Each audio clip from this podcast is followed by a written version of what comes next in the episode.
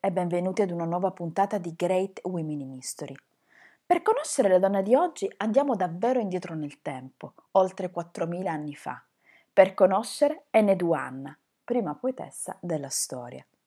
Principessa di sangue reale della più gloriosa dinastia della Mesopotamia, grande sacerdotessa di uno dei più venerati santuari del paese di Sumer, personalità di impegno politico intenso in decenni cruciali dell'antichissimo Oriente preclassico, Eneduanna è vista negli anni intorno al 2300 a.C., nelle terre apparentemente desolate ma potenzialmente fertilissime della piana alluvionale tra il Tigre e l'Eufrate, oggi insomma nella parte meridionale dell'odierno Iraq.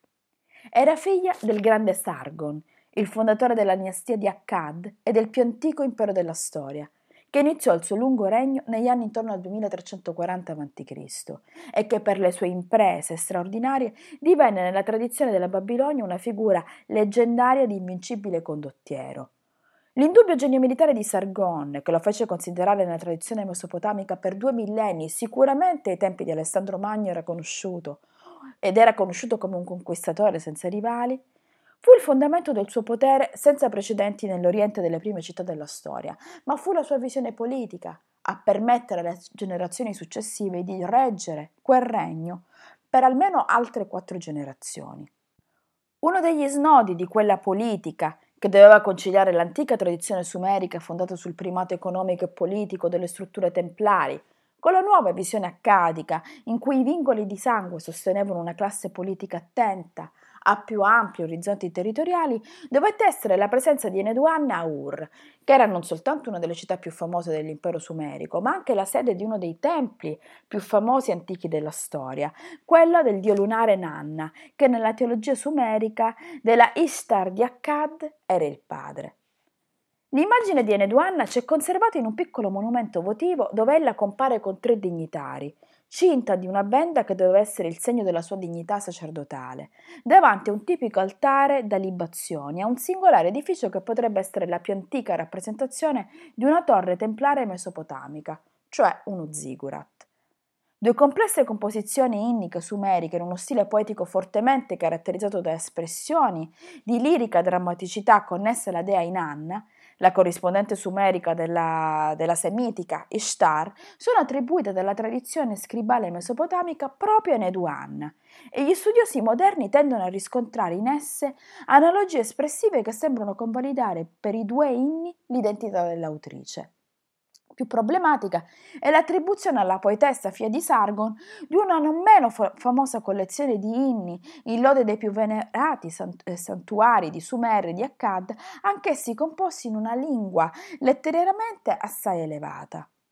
Ma la più famosa opera poetica di Enneduanna, eh, denominata Nim, scusatemi perché è veramente difficile, Nimne Sharra, letteralmente signora di tutti me, cioè di tutti i poteri divini, divini, in sumerico eh, dall'incipit del primo verso e che per il suo contenuto è spesso designata oggi come l'esaltazione di Nanna, ci è giunta in oltre 50 diverse copie su tavolette cuneiforme, a dimostrazione non solo della sua popolarità, ma anche dell'ampia diffusione dei testi di Eneduanna negli ambienti scribali dei maggiori centri sumerici. In essa è rievocato in termini allusivi e talori oscuri un evento drammatico della vita della sacerdotessa, la sua scacciata da Ur e il suo esilio, in un antro della steppa. Qui si citano quelli che sono appunto i testi recuperati da quelle tavolette, dove, e continuiamo a citare, la luce intorno a me è oscurata, le ombre avvolgono lo splendore del giorno, che è offuscato da una tempesta di sabbia, quando la mia bocca dai suoni un tempo incantevoli è stravolta. Le mie lette sembianze sono ridotte in polvere.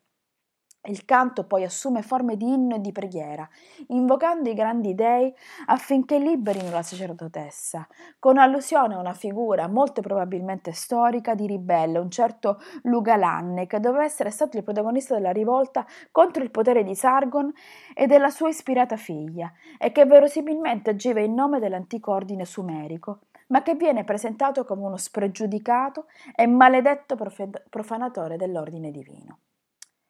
Con questo dunque, con la storia un po' accennata perché davvero non abbiamo tanto su di lei, ma sicuramente di una donna il cui contributo alla, all'arte è stato fondamentale poiché è ritenuta eh, addirittura il primo poeta della storia, io vi lascio, sperando che la sua storia sia stata per voi interessante. Come sempre, io vi do appuntamento a martedì prossimo con un'altra grande donna del passato. Grazie per avermi ascoltato. Alla prossima!